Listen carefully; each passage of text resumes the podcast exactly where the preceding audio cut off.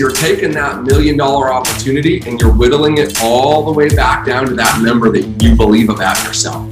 Because our beliefs always create our actions.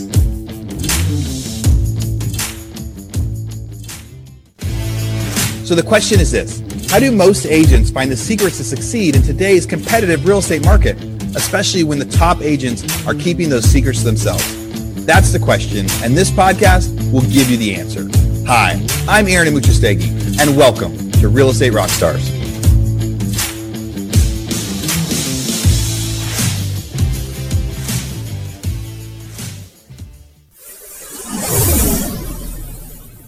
Real Estate Rockstars, this is Aaron Amuchastegui. Hey, you guys are in for a treat today. This is going to be a really, really fun episode. So today I'm interviewing Ian Prukner, and I want to be able to try to give you a bio of Ian, but I'm going to let him try to do that. I first met Ian at a mastermind in Michigan. He's he was on stage, you know, teaching entrepreneurs how to grow their life. He just released a new book. Sometimes I see him on stage at church playing the guitar, like leading worship and stuff. Like he's a man of many talents between many different states.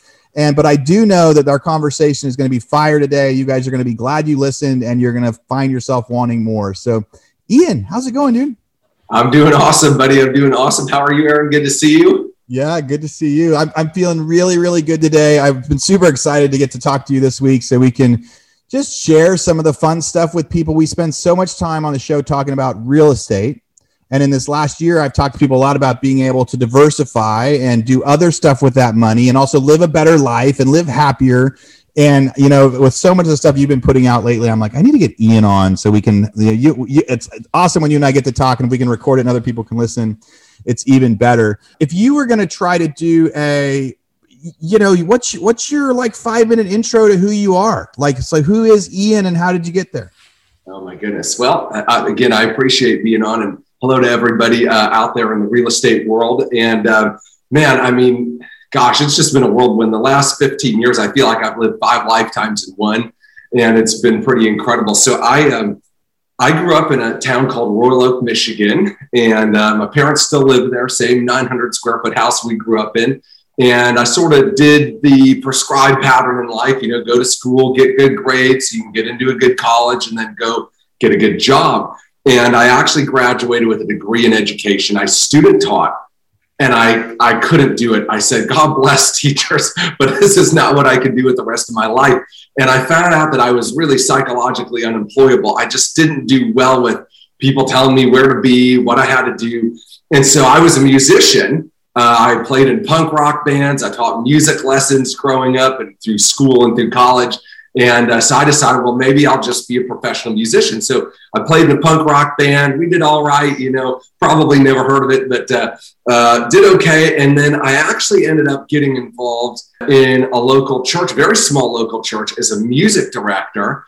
And uh, and it was actually really really cool. You know, it was uh, the ability. If any of you know musicians or are musicians, you know like if we can make enough money to survive playing music we're the happiest people on earth you know? Like that was that was my life. And i had one problem. Her name was jessica. Uh, we got engaged and she had very expensive taste and she didn't like the musician lifestyle all that much. So so i really put uh, put the uh, band musician stuff on the side and i really focused on uh, working uh, on the church music side. We actually got hired in at a pretty big church at the time in rochester hills michigan in a really affluent area.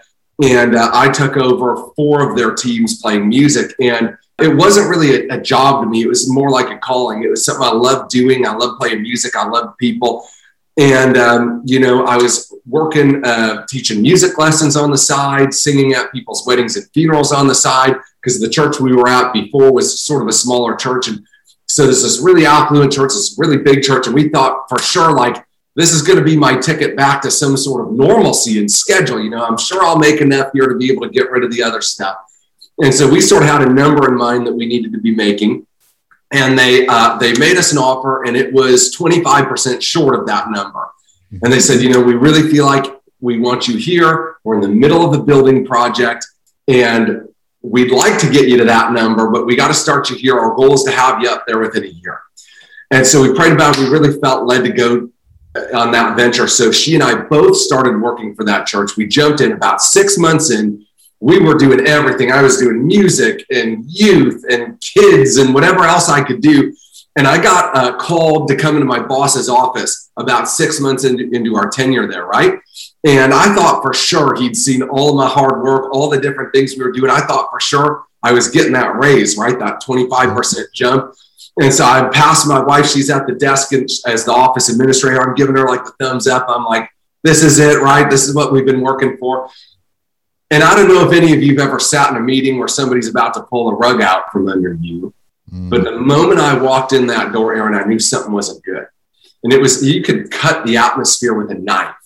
And he sat me down. His name was Stephen. And he said, Ian, I'm really sorry to tell you this, but the church's finances are not in a good place. We're behind in the building project. And effective immediately, we're cutting everybody's pay 10%. I'm very, very sorry, but I wanted to tell you first because we made some promises to you. And so I'm going to try to give you some time off to make up for it. I'm like, bro, I don't need time off. I'm already working two other jobs because I'm so broke, right? Like, I don't need the time off. I need the money. He's like, I'm not sure if and when we'll be able to make it up to you. I'm really, really sorry. And I left that meeting and I felt like I'd been punched in the stomach, right? Yeah. And so my radar went up for how do I make some extra money? My plan was I was going to be a night manager at Rite Aid and work three midnights a week for $14.55 an hour. That's how I was going to make up my my um, pay cut. And so here I am working three jobs, about to start a fourth, newly married. My wife's love language is quality time. For all of you married out there, you understand what it's like to be violating your significant other's number one love language. It wasn't good. And I was in sort of a really dark place. I, I was 22 years old and learning really quickly that the world wasn't fair and that the promises employers made to you really don't mean much at the end of the day. And so that was back in 2006. And so 2006 in Detroit Metro, in the charitable giving arena, we started to feel the rumblings of that recession of 08, 09, right? Detroit was one of the hardest hit areas, but the first thing that went was charitable giving. So we were 18 months in front of that whole tidal wave, but we knew something was wrong. And so I was going to start working as a night manager at Rite Aid, right? And my same boss a month later, Aaron, he comes to me, he says, Ian, are you still looking to make some extra money? I said, Stephen, with all due respect, that is the dumbest question you've ever asked. You see what you pay me here, right? You, you know what you pay me. Of course, I'm looking to make extra money. And he says, There's this guy that goes to the church. He does this thing. You could do it on the side. You'd probably be good at it. You should go talk to him. And at that point, Aaron, like, I didn't care. Anything sounded better than working nights at Rite Aid, you know, as a fourth job. And so I called this guy. I didn't know him from Adam. Said, "Hey, my name's Ian. I don't know you. You know me. I sing on stage every every Sunday at church." He said, "Come on by. Let me show you what I'm doing." I pulled up to this guy's house, and he had this castle-looking house on the lake. And I pulled up to his house, and I said, "No joke." I said, "If he's not selling drugs to kids, I'm in. I don't even care what it is." I'm in because because listen, most people are broken skeptical, and that's a bad combination. I was broken, open-minded, and really tired of being broken. I was looking for a way out, right? And so I got started in business part-time with this mentor, right? And eight months later, I was making $100,000 a year, to, which to me was humongous money. My take-home pay at the church was $1,850 a month, right? So, so it's like I was a major pay raise. I thought I died and went to heaven. And I just started working on myself, started learning business, started learning sales. And, uh, you know, a few years later, we were making million dollars a year. And it was like, it was unbelievable. Residual income, we diversified out into e commerce and into real estate and into intellectual property and all this sort of stuff. And it's just been an unbelievable ride. You know, we homeschool our kids like you guys do. We've been homeschooling for seven years. We're the real homeschool OGs, right? Yeah. Uh, when when the uh, pandemic hit, we were prepared. We were already ready. And uh, but we've been traveling the world and living part time in Florida and part time in Michigan, and it's just been an awesome adventure, making a difference in the lives of a lot of people. Because what I found was, listen, there's three sorts of places we can be in life financially. Okay, we can we can live in the land of not enough, and I know what that's like. I can remember, Aaron, sorting and sifting through these big industrial freezer tubs at Meijers. That's what we have in Michigan. I, I don't know what mm-hmm. you have for you all, but think like the big local grocery store. And I would sift through them at 11:30 at night because that's what time all my jobs finally got done. And my wife and I would go to the grocery store and I'd be sifting through these big industrial freezers till my arm would turn bright pink and even purple, sifting through the raviolis, the three for $7 bags of ravioli, to find the three for $5 bags of ravioli at the very bottom that people hadn't picked through because I couldn't afford the extra $2. So I remember what it's like to live in that land of not enough. And it's not fun. It's like money, and it's really the lack of money, right? The lack of money consumes you. Every decision you make is being made out of a position of lack. You read the menu when you go out to the restaurant from right to left. Doesn't even matter what you're not reading it from left to right, see what you like. You're figuring out what does it cost, right? Or can we even go here? I know what that's like. The second place you can live is in the land of just enough. And I think there's so many people out there that live in that land. And the bills are paid most of the time on time and things are okay. They're not incredible. They're not around the world. They're not life changing. And, you know, to me, it's just so sad to watch people live their whole life having settled for something less than what they were capable of. And then the third place you can live is the land of more than enough.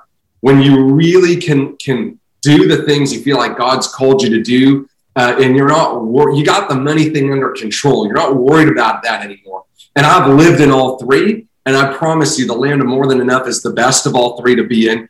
And uh, you know, so I started I started learning the principles of money, how money works, but more importantly than how money works, how money works with us in our thinking, because true wealth really does begin in the mind, right? And it's been an incredible journey. It's been an honor in my life to be able to teach thousands and thousands of people how to go from that land of not enough or the land of just enough to be able to move themselves into a land of more than enough, where they can really be the parents they were meant to be. They can make the difference they were meant to make. They can live like you talk about with some happiness and some fulfillment that just really gets pressed down sometimes when we're in those places where we're hand to mouth all the time. Yeah. Real Estate Rockstars, this is a commercial break from our biggest podcast sponsor we have right now, RentRedi. It can be fun getting a new real estate deal, but it can be tough managing your properties after the fact, especially if you're long distance investing or trying to manage multiple properties by yourself. That's why we're here to tell you about RentRedi. Rent Ready is a property management software that not only makes it easier to manage all your real estate deals from one platform, but they also have the best customer service support in the biz. They're an all in one app that lets you easily manage properties, collect rent, list units, screen tenants, sign leases, all from your phone or computer. Imagine all of your real estate doors right in your pocket. How awesome is that? The best part is it's so affordable, one flat price for everything. Unlimited properties, tenants, and support with a real live human. And I have to add in there, that's a new business model that not a lot of people are doing. There's like this freemium model where people say, hey, you can try this, but as soon as you grow, it's going to cost you a lot of money. Or they kind of punish you when you get too many emails on your list or too many comments. They aren't going to punish you when you grow. They're not going to charge you more when you get 10, 20, 30 rentals. They're going to charge you the same when you have two or three as they will when you have 50 or 60. So you have a nice fixed cost, all software, all in one place. Check it out, RentRedi, R E N T R E D I dot com. And if that's not enough, RentRedi is giving our listeners a special code you can use to get a whole year of RentRedi for just $54. Use code R O C K S T A R 50. That's Rockstar 50 and sign up for RentRedi's annual plan at rentredi.com. Again, R E N T R E D I.com with code Rockstar 50 to get RentRedi for only $54.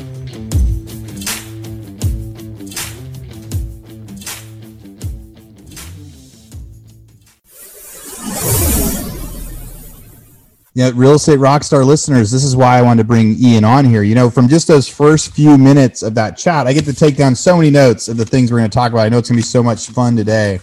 And I know there's so many things out there that are resonating uh, with all of you guys. And with so many people, so many people have gone through that. You know, I remember when you know, Kalina was a waitress at night at the casino and we would do the handoff for the kids. It's like you talk about these different levels of money and yeah, the, the money is only a part of what Ian talks about with business and running that. I mean, we I love sharing. We need to share that part with you so that way you'll know you want to listen. But so much of what Ian's talking to out there is telling people how to just get the right attitude in life and how to go after life and how to think about money. But you talk about living in the lack of money place, which everyone's done.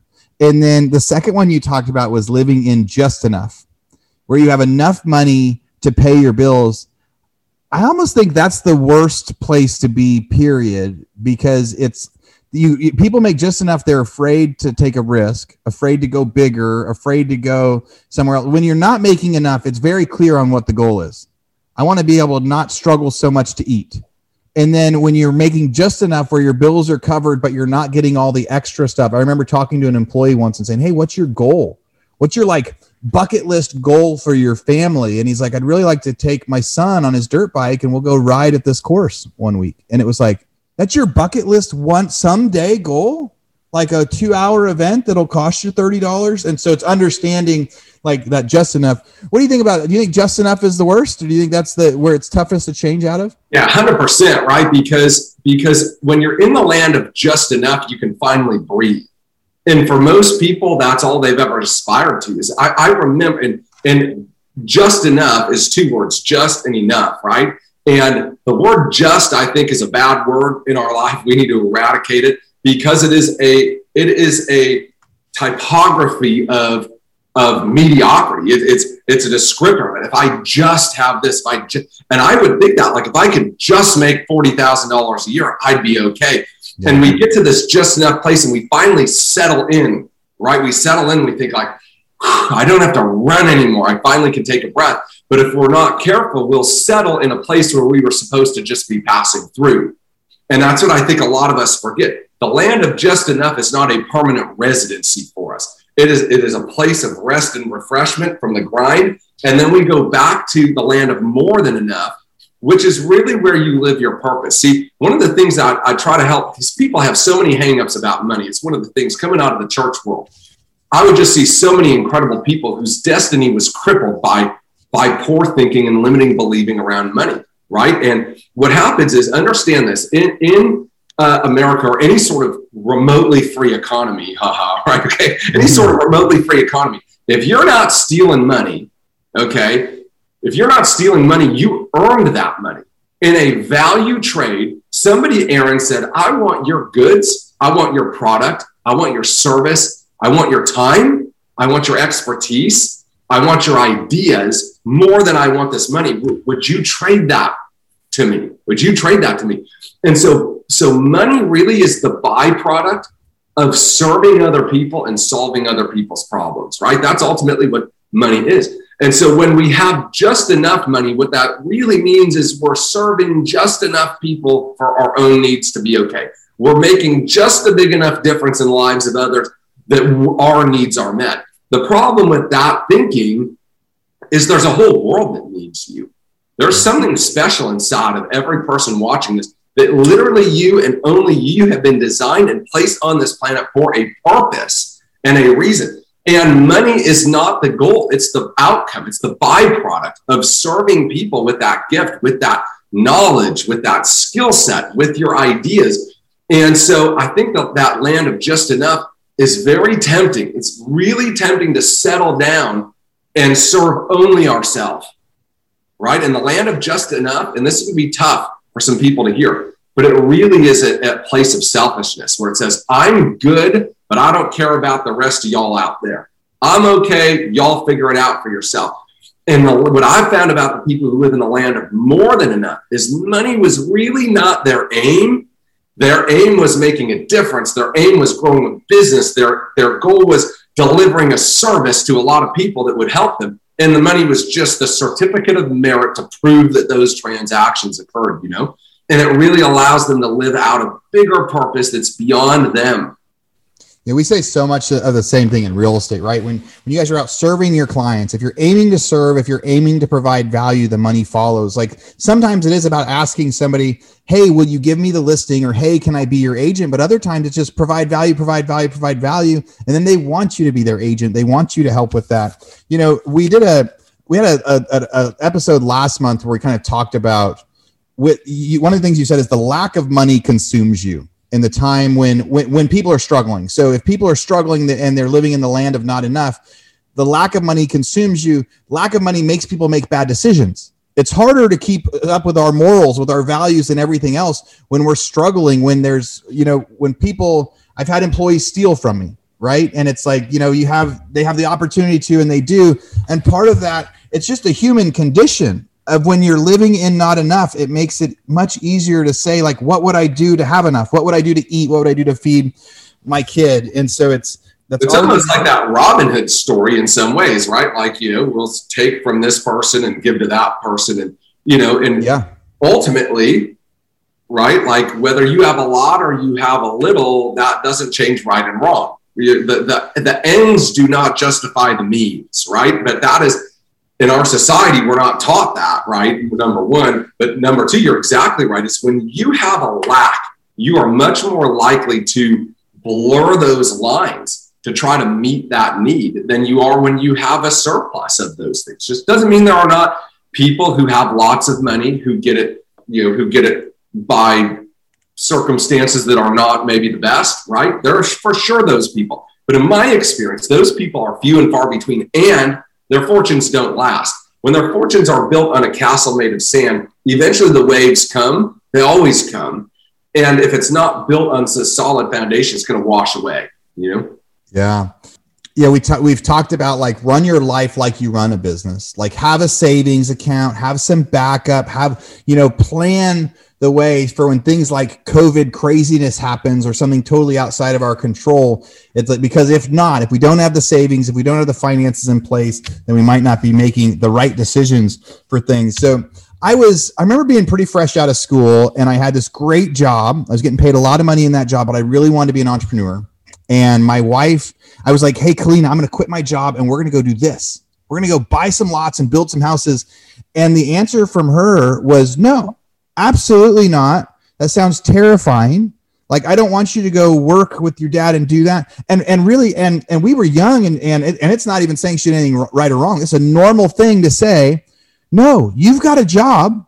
You're not supposed to become an entrepreneur. You're not supposed to take a risk right now. That scares me. Take the normal job and do it. And I think there's a lot of people. I know you talk to a lot of people that are like, "Hey, Ian, I've got this great job." I don't know if I want to become an entrepreneur. I know that commission based sales is awesome, but I'm afraid to leave my job. There's even real estate, there's real estate agents that are listening that are doing real estate part time right now because it's safe to have this other job and maybe they'll do some deals. What do you tell people that are on the fence between it's kind of like being in that, you know, just enough section or it's kind of in that job security part? There's a mindset shift when you go from working for a paycheck to working for yourself and betting on yourself. Yeah, yeah, 100%. And uh, let's talk about the mindset shift because I think this will set up the rest of the conversation really well. So, one of the things I always tell people is you need a mindset shift before you're going to see an income shift. Okay. And that ultimately, what we think about, we bring about, right? So, I wrote this book, you're talking about it. And in that book, I talk about an idea called T bar. And T bar is an acronym. And T bar is happening in your life, Aaron's happening in my life, it's happening in everybody's life who's listening right now. One of the things I love about it, you don't need to learn it, you're already using it. You just need to be aware of it. And what T bar stands for, for is thoughts, beliefs, actions, results. Ultimately, what we think about long enough works its way from our conscious thought process into a subconscious belief system. Our belief systems ultimately dictate and determine the actions we take or don't take, right? And those actions that we take or don't take are ultimately most responsible for the results we have.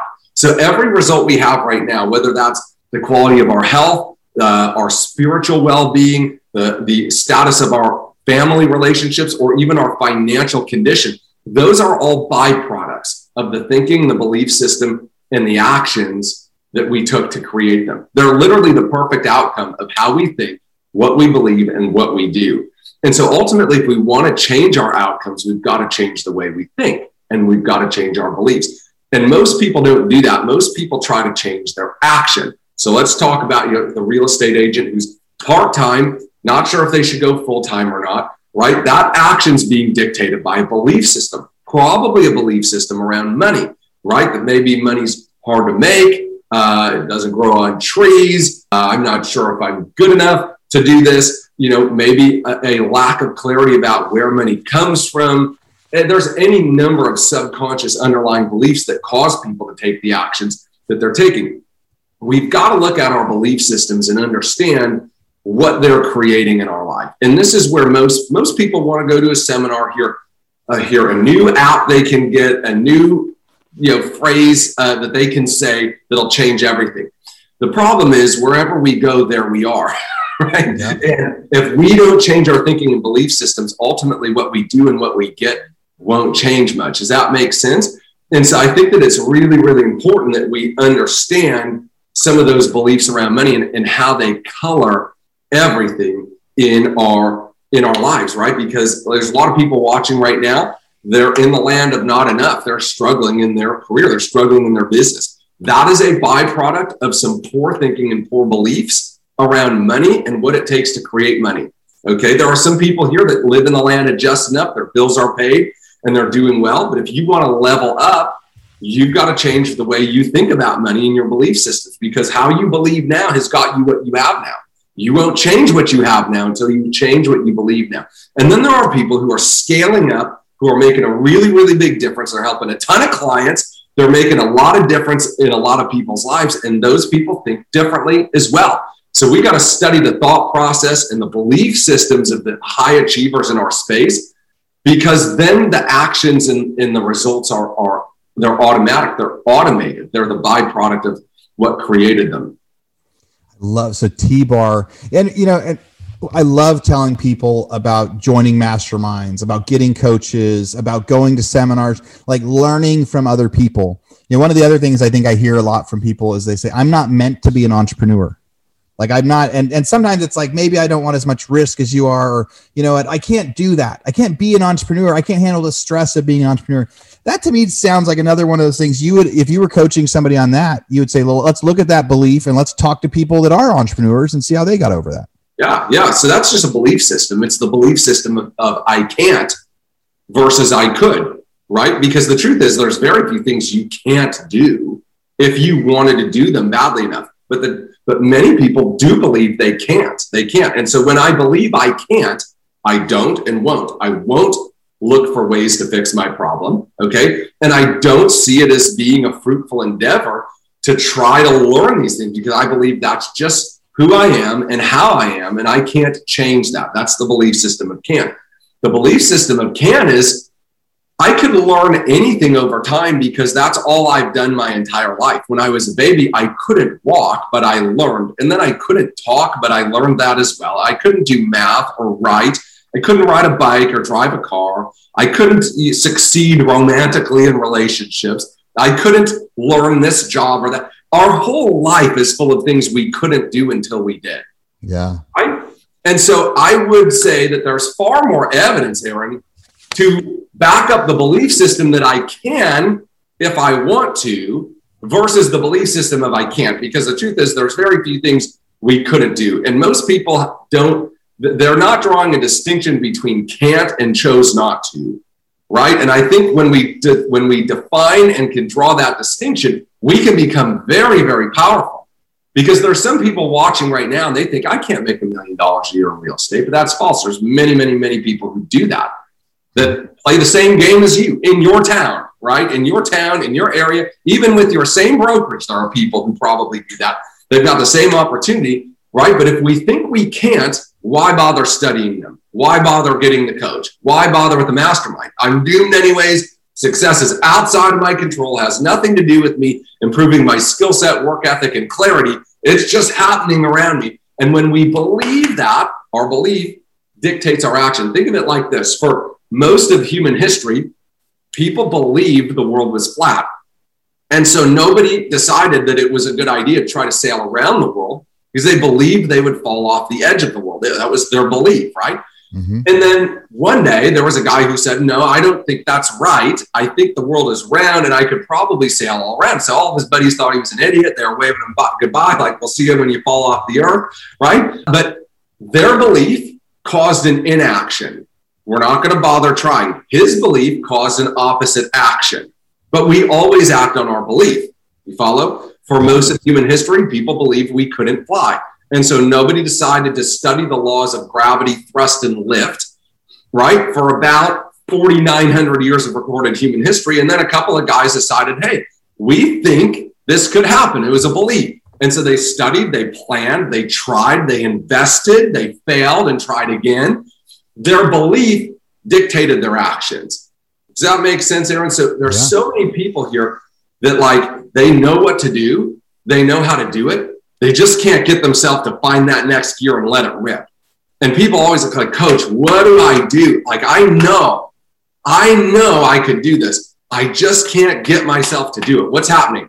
T-bar thoughts. I know I can do this. Belief somewhere subconsciously that disagrees with that, and it blocks us from taking the action. We get the belief in alignment with the thinking, and the action and the result. Haven't you ever seen that? It's like these overnight successes. They're struggling for 20 years, and then boom, in the 21st year, it's like the biggest thing on earth. What happened? Alignment finally happened. They got their conscious and their subconscious belief system lined up, and everything just falls into place when that happens.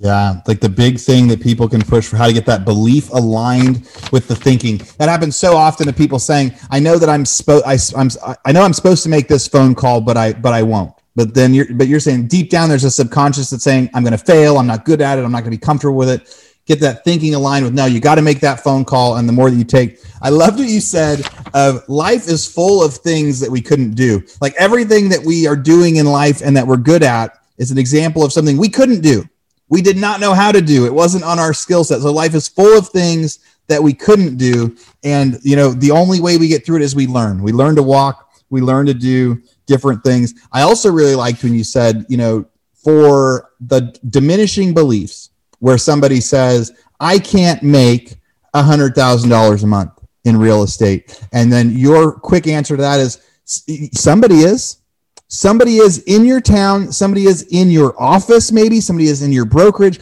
There are people doing it. There are people doing it that are your age. There are people doing it that started last year. There are people doing it that on their 10th year they got big. So, regardless of the story of where you are in your life and your career, people reinvent themselves at 30, 40, 50, 60 years old you know people some sometimes they have their first year and they do great. Sometimes they say i was too young i was too old. There's all there are so many examples and that's what we deliver to everybody on this podcast is we interview so many diverse people that you get that listeners you can go back and find somebody on the podcast that has the same exact story of you and their breakout moment where their belief aligned with their thinking was at the same spot you're at in your life today. The same age the same turning point a year in six months in five years in you know where wherever it is one of the things you said early on in this chat, and then I want to hear so much about the, the biggest things that you're, you're teaching right now, is as an employee, there's a time when you, and you said, Hey, can I get that raise? And he said, Sorry, I'm actually giving you a pay cut. I know I promised you a raise and you did more than you were supposed to, but I'm not going to deliver that. And you said, One of the things that you learned at that time was uh, employers don't always keep their promises, for like lack of a better description of that. COVID hits March of 2020 and people are and the world goes crazy and people are laid off and people lose their jobs and sometimes like the wrong people they think are getting laid off. There's all sorts of weird stuff going on and i believe that was the time that you're that i mean you're you've been doing great for a while but i believe you had a you blew up even more you know april may june last year because people started reaching out to you and saying hey maybe i don't maybe this job security thing isn't all it's cracked up to be uh, maybe I'm ready to start being my own boss. What was it like, you know, for you for you guys, you know, March through May, June last year? Was did anything slow down? What was your mindset like? Yeah, no, yeah. So, so I'm a firm believer. Remember belief system, okay? There is an opportunity inside of every crisis. Okay. I, I'm just a firm believer. And so when I saw that coming, out, it's so interesting here. One of my guys is really sort of this like nerdy tech guy and uh, he does a lot of our programming and stuff for one of our businesses. And in one of our group chats, he's writing about he writes this super long, it's like a biography, right? In this group chat about this COVID 19 and the world's going to shut down. All. And you should have seen my reply to him. I said, What on earth is this? Nothing is going to shut down. I don't even know what this guy's saying. You know what I mean? I'm like, Well, no, because I, I, just didn't know anything. It was that was in January. In January. So this guy saw what was coming and he predicted it. Well, you know, six weeks later, I'm on a conference call with my guys and I'm like, look, I don't know what's about to happen. It's about to get crazy. But here's what I do know. Here's what I do know. If we will focus right now and we will look for the opportunity that's going to come in, the, in whatever's coming, there's a big opportunity there. If we will stay focused and not panic, but look for the piece of that, that little something shining that we can latch onto and run, we're going to be in a really, really good spot. So, one of our businesses in finance was primarily a face to face business. We ran these big, giant trainings in person all over the place. I mean, it was, we were basically in these regional hubs all over the country. And we saw that the shutdown was coming. And we said, well, we're not going to be able to run these big trainings. What do we do? And then we thought, well, what if we can't get out to people? What do we do? And so our guys, our tech guys, have started building out platforms to be able to move everything online immediately. And, and man, the day that things shut down, 24 hours later, we took a pretty sizable entity, thousands of people, thousands of people working, and from on a dime, turned that thing online. And then what happened was everybody started shutting down, getting laid off. And here we are working from home online around your own schedule in an essential industry. And, and it was like every person in the country was saying, How do I work online from home in an essential industry? And that's what we had built. From wherever I want. Yeah. And that's what we built that literally didn't exist four weeks earlier. It didn't exist. We had done not one single piece of business online in that business for 14 years. And in, in 30 days, the entire organization shifted and we caught that front end and we tripled last year. That business tripled. The other How long has that business been around? 15 years. Yeah. So it's been around for 15 years and the last year it tripled. Yeah, yeah. It wasn't, a, it wasn't a little business. I mean, we were doing 20 some million a year in that business, right? Okay. And that, yeah, that went boom. Okay. And so the the other thing that I saw, right, you talked about the social media, is I'm like, all right, if everybody's going to have to work online and be shut in, this screen time, people already living their life on a inch screen. Okay, that's going to double. And I need to invest time, effort, energy, resources in growing my presence there majorly, majorly. And so we just went full scale assault on that, right? And uh, and that was unbelievably important too, because as everybody moved online and was spending more time, that's where we went. We went where the people were. And so it was just again, it all was a belief. I watch people in my same industry become obsolete dinosaurs. Yep. In the same period of time, we tripled because they were reacting to this scary thing. They were reacting to it. Okay. And we were proacting with it. And if we missed, we missed. But I, I understood that there was a moment we needed to act on and we got in front of it. And it was a really, really good thing. You know, for for people listening out there right now, when we're the world is continuing to get better and weirder and better and worse, depending on where you are and everything. The looking for the opportunity in a time of crisis has people have talked a lot this year about well there's th- these people have done so much better during covid but these people have been done so much worse. But even agents right? Some real estate agents have had their best years ever and then some have had none. But in times of crisis when you start to look for the opportunity rather than the putting your head in the sand there will be more opportunities in our lifetime in the next 10 15 20 years where a crisis is going to occur in all sorts of different industries and if people can look at that and be looking for the opportunity instead and say, what's the niche? What are we going to do better? Sometimes we can get ahead of it. But the people that even a month into COVID made the shift and made the big changes you were going to make was was a big difference. So Ian's got more than a quarter million people that, that follow him online. You know, the and he you're such a giver. Like every day you're doing some form of a, a live or something. And it is very it, like it's it's never self-serving. It's always like you know, inspirational talks with people. How are we going to rock our day? How are we going to do this? My most confusing thing is I see you with this huge thing of donuts almost every day. and I'm wondering how you can actually stay healthy with your pile of donuts every day. Twice a week. It's twice a week. All right. Well, maybe I just keep.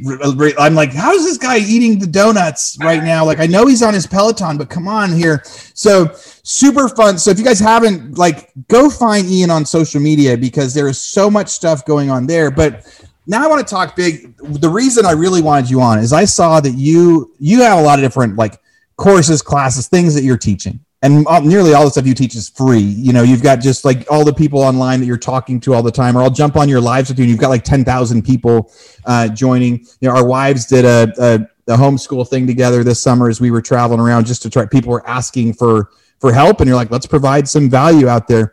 But this new thing that you're working on, you've pretty much like you've coached all sorts of people, but this is like your life's work in a in a master class. Is my outside looking in opinion. What is it really, and what's what's the first lesson you're teaching with that? Yeah, yeah. So so it really is a, a life's work. It, it is a byproduct, right? Like like you know, I was on a clubhouse the other day, to, and they were talking about coaches and trainers. I don't really see myself as a coach and trainer. I'm a business person, and what I found is over time, people come to me and say, How did you do this? How did you do that? Can you help me with this? And so over time, I took what I knew and what I built and I systematized it, put it on online platforms and said, Hey, if, if you really want like the nuts and bolts of this stuff, you can get it here. And so, so what I've come out is actually not out yet. It's coming out on, on uh, May 15. Now that might be after uh, uh, people watch this, but uh, it's called the, the Money Mindset Makeover It's called the Money Mindset Makeover. And what I found, Aaron, in, in 15 years of business and dealing with literally tens of thousands of people who want to change their lives financially, who are good people, who are honest and hardworking, and just watching some who explode in 10 times their income, 20 times their income. I have some people that work with me, they're making 50 times what they were making before uh, we were working together. And then I watch people who just can't break through they're just stuck where they are. They, no matter what they do, they can't seem to, to figure it out. And so what I found was true wealth starts in the mind, right? And if we're not thinking right about money, we're not going to get right with money. And so over the years, I just I saw so many people who were limited by limited believing around money, with false assumptions around money. People who had a had a dislike of, of money. They felt they had a negative relationship with it, right? And if you have a negative relationship with money, you won't ever have a positive experience with it.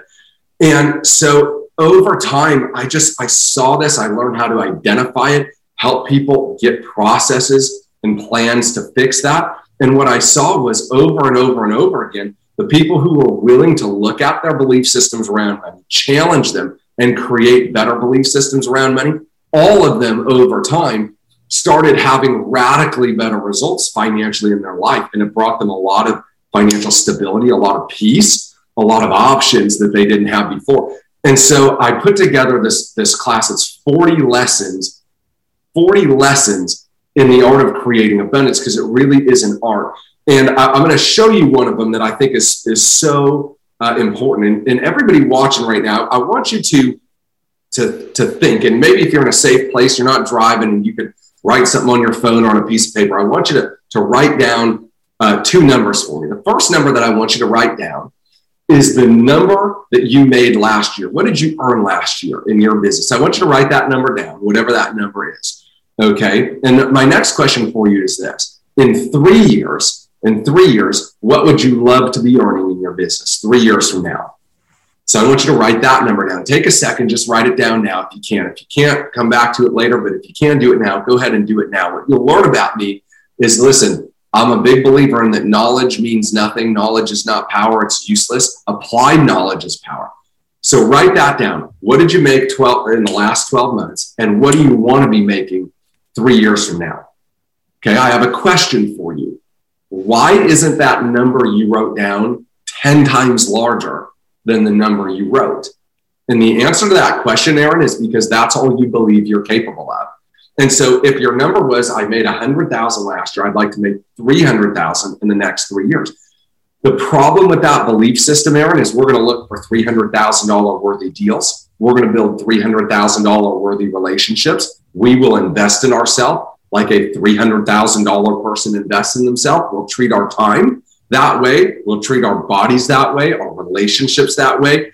We will read books that people who make 300,000 will read. And the problem is we'll miss out on the $3 million relationships and the $3 million books and the $3 million ideas because we're not thinking there, we're thinking here. I have a, a cup here, Aaron. Uh, this is a cup of water, okay?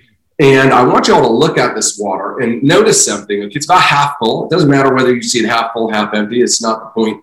Okay, but watch what happens. If I tip this water glass this way, Aaron, what happens to that water? Yeah, well, it, it starts leaning. It's like it, it, stays level, but it looks like it's you're going to dump it out. Yeah, it, it, flattens out, right? It leans back out. Now, if I if I tip it the other way, what happens again? Yeah, it flattens out there too. Flattens out. So in science, this is a, a, an idea called equilibrium. And equilibrium is the place where an object feels most naturally at rest. And in water's case, water is at equilibrium, flat to the earth. So even if I move it, the water, which is inanimate, doesn't have any feelings, doesn't have a brain, it just moves to go back to where it feels like it should be. You follow this? Well, people have financial equilibriums. We have a belief system about where we think we can and should be.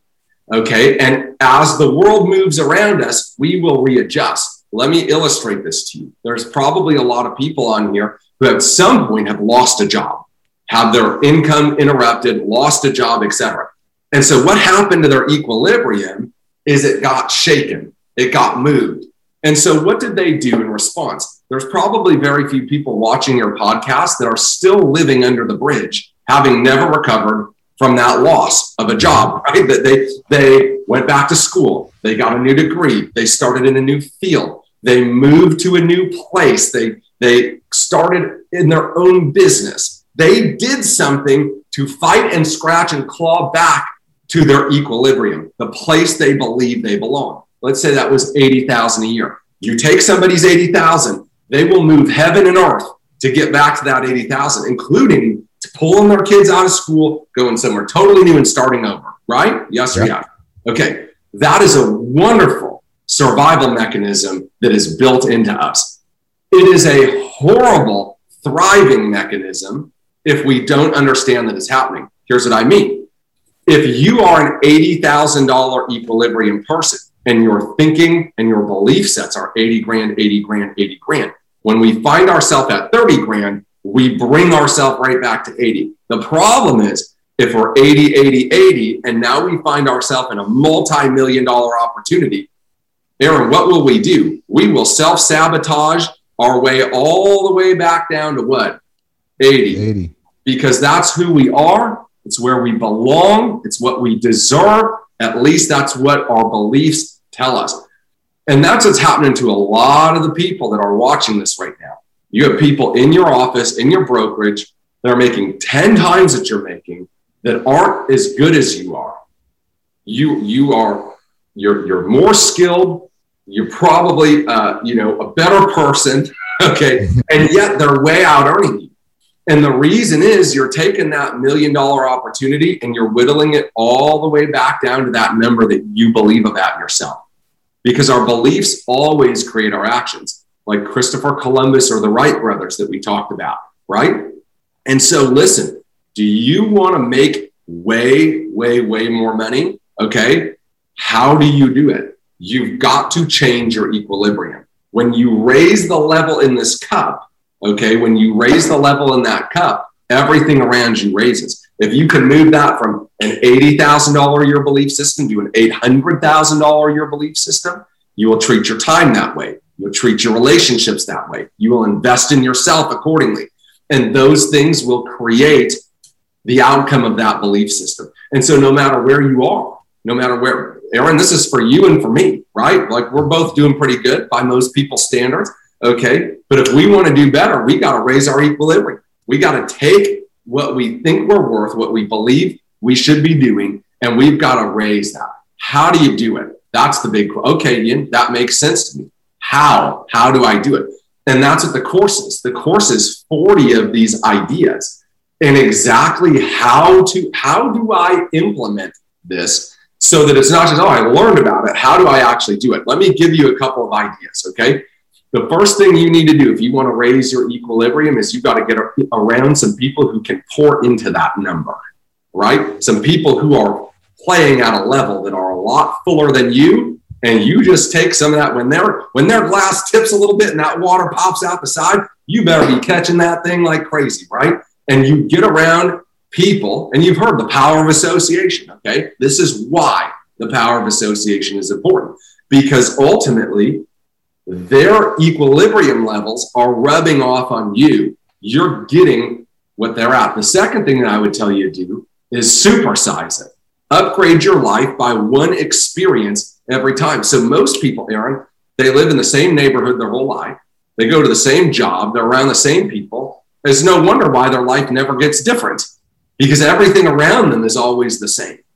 So you've got to be willing to put yourself in positions that are unusual and or uncomfortable relative to your current financial status, right? And so if you're a coupon clipper, upgrade to first class next time. And everything inside of you is saying, no, I can't. You're like wicked witch. You start melting, right? Because of the extra cost. Okay. But what happens is your experience level raises and you say, hmm, that was pretty nice. I'd like to do that again. I remember when I first started making real money, I started going to the Capital Grille. And that was like, you know, when you go to, you ever eat at the Capital Grille? You guys are probably like super like healthy eaters and stuff. You probably don't do. Well, no, I only because I haven't spent enough time out, out where you're at, but the, uh, right. but I know those moments. Yeah. Yeah. Yeah. So, so, you know, we went there and you know what they ask you when you come to the Capital Grille and you don't look like you belong there? As soon as you sit down, they say, Are you celebrating anything today? Because that's where people go to celebrate big deals, right? Yeah. Yeah. yeah. It's like, you know, what are you? It must be an anniversary or birthday because you probably wouldn't come here otherwise, right? Yeah. You're not eating here every week. Yeah. Yeah. Yeah. And I sat there, I said, That food was real good. And I liked this environment. And you could just tell, like the people at the bar were movers and shakers, all that. I said, Jess, I want to have a goal that I come to Capital Grille once a month just because. And so that experience, if I never went there, I always would have been been okay at Ponderosa. But I but I took my Ponderosa and I supersized it and I said, hmm, that sure would be nice to do. And all of a sudden, I'm thinking a little bit bigger. And because I'm thinking a little bit bigger, I got to produce a little bit bigger to get there. Right.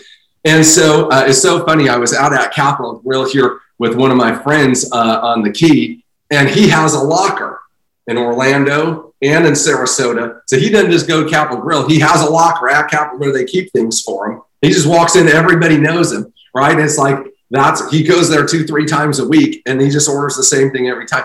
The point being is, you know, you start there and you go there, you supersize your experience and you teach yourself, listen, hunger is a discipline.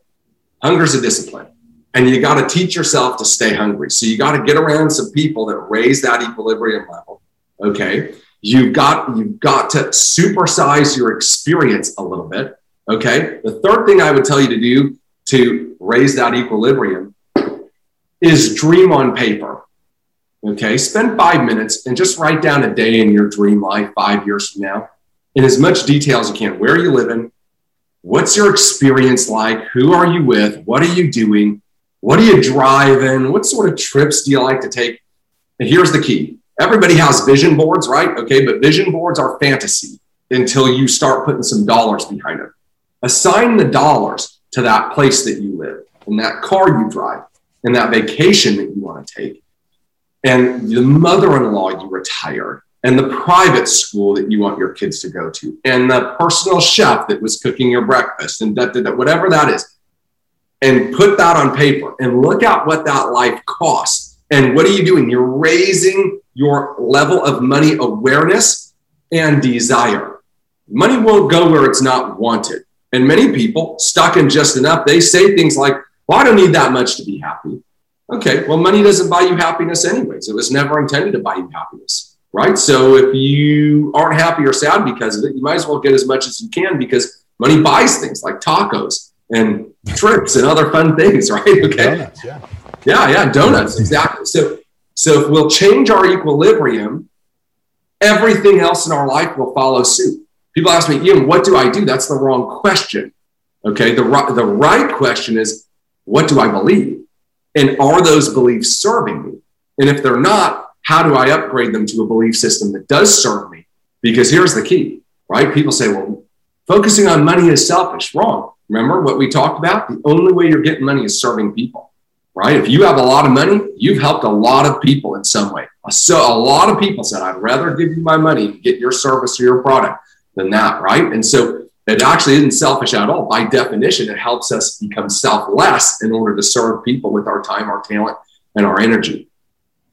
Man, there is so much stuff in there for listeners. If you just start doing, if you just work on those three things that Ian just talked about, you're going to start to be off to the races. I know a bunch of people wrote down the number of what they want to be worth in a few years, and then you ask them why it wasn't more, and they had all these beliefs again. You talked about T all these beliefs again of, well, I couldn't have said this much, or I would I wouldn't be humble if I said that much, or or I don't need enough, or money's evil, and you being able to say like, no, it's it's a it is how it's, sometimes it's about how we keep score, how the world keeps score, and then it gives us other things in the world. Well, I'm excited to see what else you have in there. Like even like I'm going to redo some of those exercises that you're talking about there because it's such a great way for people to remember. You know, raise your equilibrium, have a goal, and then also backing in like what's your dream life? Well, the that life may be more expensive than you thought it would be. It may be less expensive than you thought it would be, but backing into that life and saying, "Here's my dream life. Here's how much it's going to cost me," and then the the idea of who you hang out with is who you get to become. You know, you know, there's so many people, so many of the, the most successful people in the world will talk about you are who you hang out with, you are who your friends are. So whether that's coaches or masterminds or just friendships, people that you choose to hang out with, the you know they're going to be the ones that are filling up your glass and making you better. I got to listen to a billionaire speak this week and he was answering questions with us.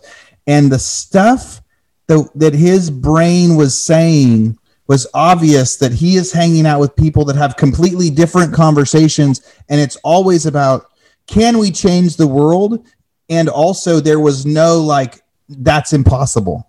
Like that's impossible doesn't even work in that vocabulary. And i was like man i need to hear guys like that more often. They're like no we can change the world and nothing is impossible because all of them are doing that. So ian we're out of time for this. The um, i know your time is is valuable but i know that our listeners want to hear more about you where should they come find you uh, if they want to know more about any of the stuff that you're doing yeah absolutely so number one place to find me is on instagram at ian Prukner be careful. There's about five to 10 people who catfish me at any given time. yeah, there's a lot of fake Ian Prukner. There's a lot of fake Ian For the one that actually has a quarter million followers. Yeah, yeah. Go, go look for the one that has the most followers and the most posts. That's me. That's the real me. and uh, I don't run seven different accounts to try to uh, give you, give me your credit card so you can, uh, you know, get the Nairobian prince's wealth that I inherited to give to you, you know, yeah. just got to give me your credit card. Yeah. So follow me on Instagram at Ian Prukner. And then for, for those of you who are ready to go from, from the dream board to the dream life, right? Like you're ready to stop thinking about it, start actually manifesting it, making it happen. And you feel like, hey, you know what? Maybe I've been stuck for a while, I've been making good money, but not great money, not change the world money and I'm ready to go to that next level, let me promise you it starts in your mind. If you can change how you think, you can change what you get. If you're interested in getting that course, okay, do not just go buy it out there. In fact, you feel free to go buy it out there. But if you DM me the word money, okay, if you DM me the word money to my Instagram, I will send you a personal discounted link. It is 50% off what it sits out there for. Okay, so if you go buy it out there, God bless you. Thank you so much. But if you want to pay half price for it, send me a DM. I'll have one of my admins reach back out to you through that account and uh, and get you a, a private link. And uh, Aaron, listen, I'm excited. I know we're going to spend a little bit of time together this summer. It's going to be a lot of fun. But I appreciate you and your leadership and your willingness to do a podcast like this because there's so many people in this industry, in particular in the real estate industry. Everybody's sort of like a lone ranger out there and and you know you're giving people so much value so much wisdom you're exposing them to some different ideas that will challenge them. And if it doesn't challenge us it doesn't change us. And change is ultimately what we're after because we did not come this far to stay the same. We didn't work this hard on ourselves to stay the same right? We're, we're all in a journey to get better and to become more. And when when we get better things get better right? It's one of my taglines. I always love to tell people when we get better things get better. When we invest in us that investment pays off in major returns out there, not just for us, but for the world that gets served by our skills and our talents and our gifts. So thanks so much for your time. I appreciate you and your friendship. I appreciate you too. I cannot wait to get the families together. We get to go hang out up at the ranch. I'm so glad you finished with "When we get better, things get better." That your tagline. That was one of my favorite taglines that you do uh, when I get to, to catch on with some of the stuff you're doing every morning. Ian, thanks for joining us. Real estate rock stars. Thanks for listening. All right, real estate rock stars. This is Aaron Amuchastegui jumping in again to thank you for listening to the show. Hopefully, you guys loved listening to that one. And I want to make sure that you know about all of the extra resources that we have. And also, we need your help. They say podcasts are free. You get to listen to podcasts for free. But what is the cost of that podcast? I would say if I could beg you to pay anything for that podcast, I would say the cost of the podcast is going and giving a review.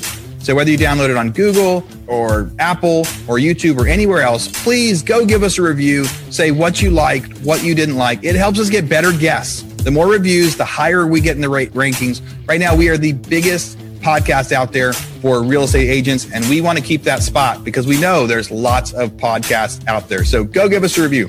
Also, be sure to go to hibandigital.com. If you liked any of the resources that those real estate agents talked about, we've got a huge video vault of those resources for free. Every penny that comes on the podcast that we interview, they give us something that helps them get their deals or helps them work with their clients. And we put that in the toolbox in our vault for you. So go to hibandigital.com and you can get it. If you're looking for real estate education, go to rebusuniversity.com. We have all sorts of courses in there to help agents succeed in real estate, how to get the listing, how to negotiate deals, you know, how to become an investor, all sorts of different stuff. RebusUniversity.com.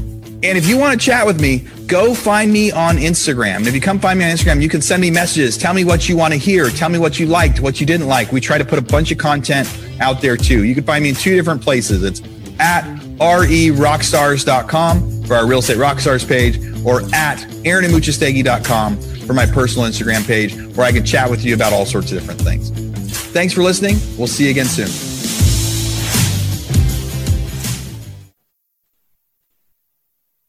This podcast is a part of the C Suite Radio Network.